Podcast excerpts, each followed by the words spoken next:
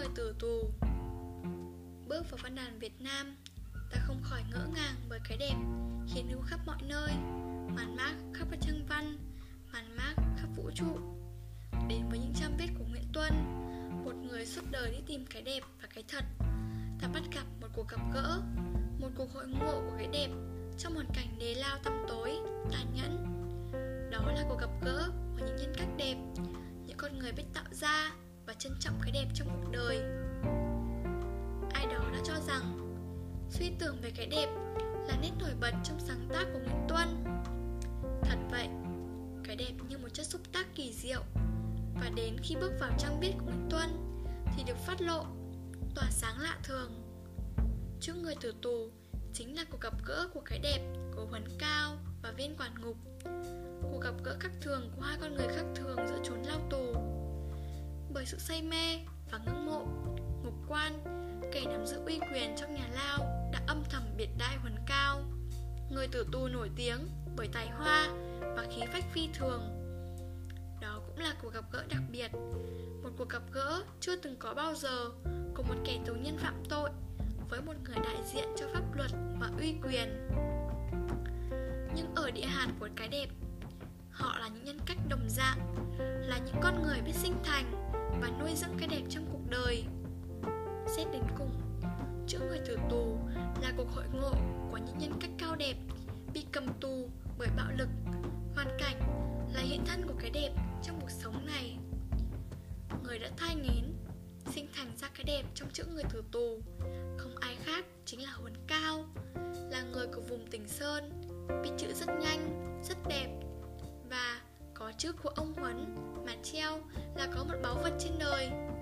Tiếng thơm của người nghệ sĩ ấy Đã được ngợi ca Và những khao khát Và sự ngưỡng mộ của quản ngục. Ca ngợi tài hoa của Huấn Cao Coi những con chữ của Huấn Cao là tác phẩm vô giá. Nguyễn Tuân đã gửi gắm lòng yêu quý cái đẹp và sự trân trọng văn hóa cổ truyền dân tộc. Đúng như Nguyễn Đăng Mạnh nhận xét, Nguyễn Tuân là một trí thức giàu lòng yêu nước và tinh thần dân tộc. Lòng yêu nước của ông có màu sắc riêng, Gắn liền với những giá trị văn hóa cổ truyền dân tộc. Song, ai đó đã cho rằng Huấn cao là sự nổi loạn của cái đẹp Và không sai, Bởi huấn cao không chỉ phát lộ cái đẹp của của thiên lương, Mà còn tỏa sáng cái đẹp dạng người của người anh hùng đầy khí phách. Trong hoàn cảnh đế lao, Nhưng khí phách của ông vẫn không bị nguội lạnh. Ông đã dám chống lại triều đình phong kiến, Ông tỏ thái độ coi thường Bất chấp trò tiểu nhân thị oai của bọn lính canh. Thái độ cao ngạo, khinh bạc trước sự biệt đãi của quản ngục. Đó như là lời thách thức với cường quyền bạo lực. Khi ngục quan khép nếp hỏi ông Huấn, Ngài có cần thêm gì nữa Thì xin cho biết. Tôi sẽ cố gắng chu cấp. Ông Huấn trả lời, Ngươi hỏi ta muốn gì? Ta chỉ muốn có một điều, Là nhà ngươi đừng đặt chân vào đây. Lời nói ấy như một gáo nước lạnh nhưng lại làm viên quản ngục Thêm phần kính nể, phần cao. Đó hẳn là cái khí phách của một trang nam nhi Chọc trời khuấy nước. Cách hành xử của Huấn Cao cho thấy Dù ở trong hoàn cảnh nào Ông vẫn hoàn toàn tự do về nhân cách. Sự lễ phép và khủng núm của viên quản ngục Càng tô đậm tầm vóc kỳ vĩ Vẻ đẹp hiên ngang của ông Huấn. Huấn Cao không vì quyền thế hay tiền bạc Mà ép mình cho chữ bao giờ. Cả đời ông cũng chỉ cho chữ ba người bạn thân. Nhưng khi biết được tâm sự và tấm lòng của người quản ngục Huấn Cao đã đột ngột thay đổi. Nào tao có biết đâu, một người như thầy quản đây Lại có những sở thích cao quý như vậy. Thiếu chút nữa, Ta đã phụ mất một tấm lòng trong thiên hạ. Huấn cao đã nắm bắt Và nâng đỡ ánh sáng của thiên lương. Và việc cho chữ Là việc một tấm lòng ta Đền đáp một tấm lòng trong thiên hạ. Huấn cao chính là sự hiện diện của cái đẹp toàn diện. Sự tỏa sáng của những tấm lòng xuyên suốt Chữ người tử tù. Lấy nguyên mẫu từ cao bá quát nhưng dưới ngòi bút của Nguyễn Tuân Huấn Cao trở thành biểu tượng cho vẻ đẹp thiêng liêng Tao nhã của nền văn hóa cổ truyền Kết tinh tinh hoa dân tộc. Yêu mến, ngợi ca và làm tiếc nuối những con người như ông Huấn Nguyễn Tuân đã gián tiếp bày tỏ tấm lòng của mình với những giá trị ngàn xưa. Đồng thời bày tỏ quan niệm thẩm mỹ tiến bộ Cái đẹp, cái thiện luôn luôn song hành và làm nên nhân cách con người. Ai đó đã cho rằng Nguyễn Tuân bước vào nghề văn như để chơi ngông với thiên hạ. Thấp thoáng đâu đó, trong bóng dáng của người tử tù, ta cũng thấy cái nét ngông, vừa cổ điển, vừa kế thừa truyền thống tài hoa của thế hệ trước. Một cái ngông luôn luôn muốn phản ứng lại hiện thực xã hội đương thời. Một cái ngông chỉ xuất hiện trong những trang viết của Nguyễn Tuân. Đằng sau sự tài hoa của Huấn Cao, nhân vật quản ngục xuất hiện như hiện thân của niềm say mê, trân trọng cái đẹp. Đó như một phép màu kỳ diệu, biến quản ngục thành thành âm trong trẻo trên và giữa bản ngàn mà nhạc luật đều hỗn loạn, xô bồ. Tâm nguyện cả đời của quản ngục không gì hơn đó là được chữ của ông Huấn để treo ở nhà riêng. Tâm nguyện ấy bỗng chốc biến viên quản ngục đẹp như một người nghệ sĩ thực thụ, biết say mê, biết hướng về cái đẹp, đúng như Ralph Waldo Emerson cho rằng yêu cái đẹp là thưởng thức, tạo ra cái đẹp là nghệ thuật, nhưng biết trân trọng cái đẹp mới là người nghệ sĩ chân chính. Quản ngục biệt đãi Huấn cao, luôn luôn cung kính và lễ phép trước thái độ kiêu ngạo của ông Huấn.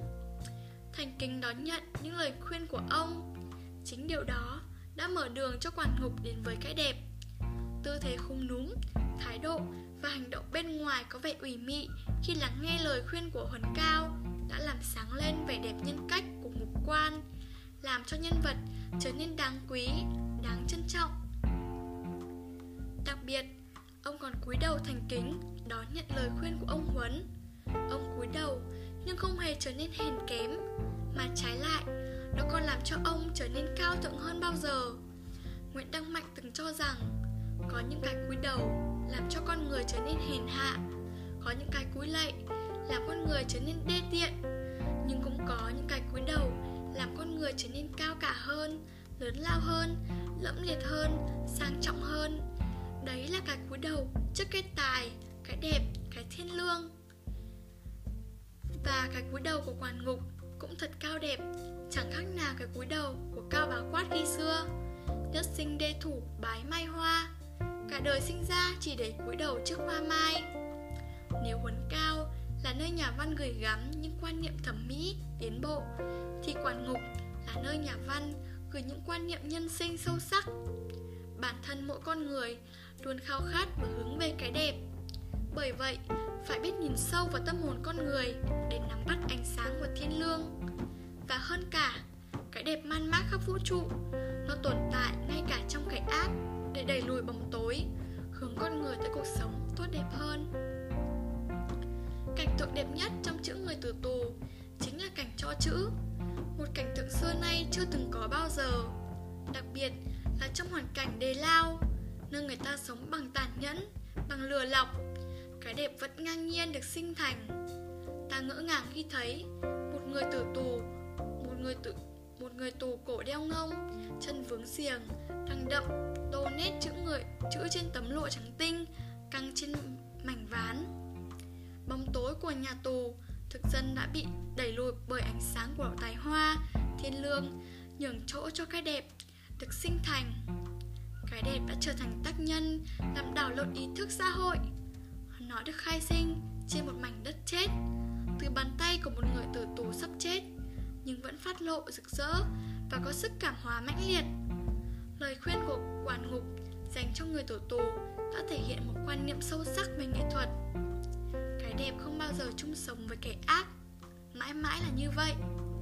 Đó cũng là niềm tin sắt đá của nguyễn tuân về sức mạnh của cái đẹp. Cái đẹp sẽ cứu rỗi thế giới này. Vũ ngọc phan cho rằng Đọc văn Nguyễn Tuân, bao giờ người ta cũng thấy một hứng thú đặc biệt. Sự thâm trầm trong ý nghĩ, sự lập lõi trong quan sát Sự hành văn một cách hoàn toàn Việt Nam. Thật vậy, cái hứng thú đặc biệt ấy không chỉ toát lên từ tác phẩm Mà còn toát lên từ hình thức nghệ thuật độc đáo.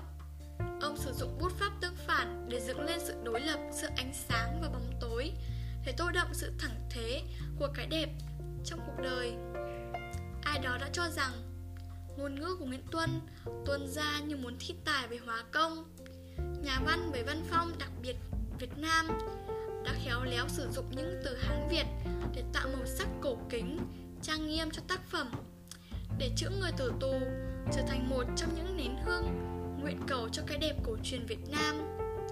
Câu chuyện như một thước phim quay chậm, người đọc như được chứng kiến tận mắt, ánh sáng được nhen lên, tỏa sáng và che đi bóng tối.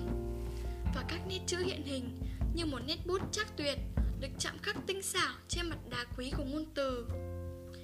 Chỉ người suy xét đọc Nguyễn Tuân mới thấy thú vị Bởi văn Nguyễn Tuân không phải thứ văn để người nông nổi thưởng thức Bởi vậy, khi đến với chữ người tử tù Hãy từ từ đón nhận ánh sáng của cái đẹp Để thanh lọc tâm hồn Để thấu hiểu và cảm nhận Chữ người tử tù không chỉ văng bóng một thời mà còn văng bóng mãi muôn sau.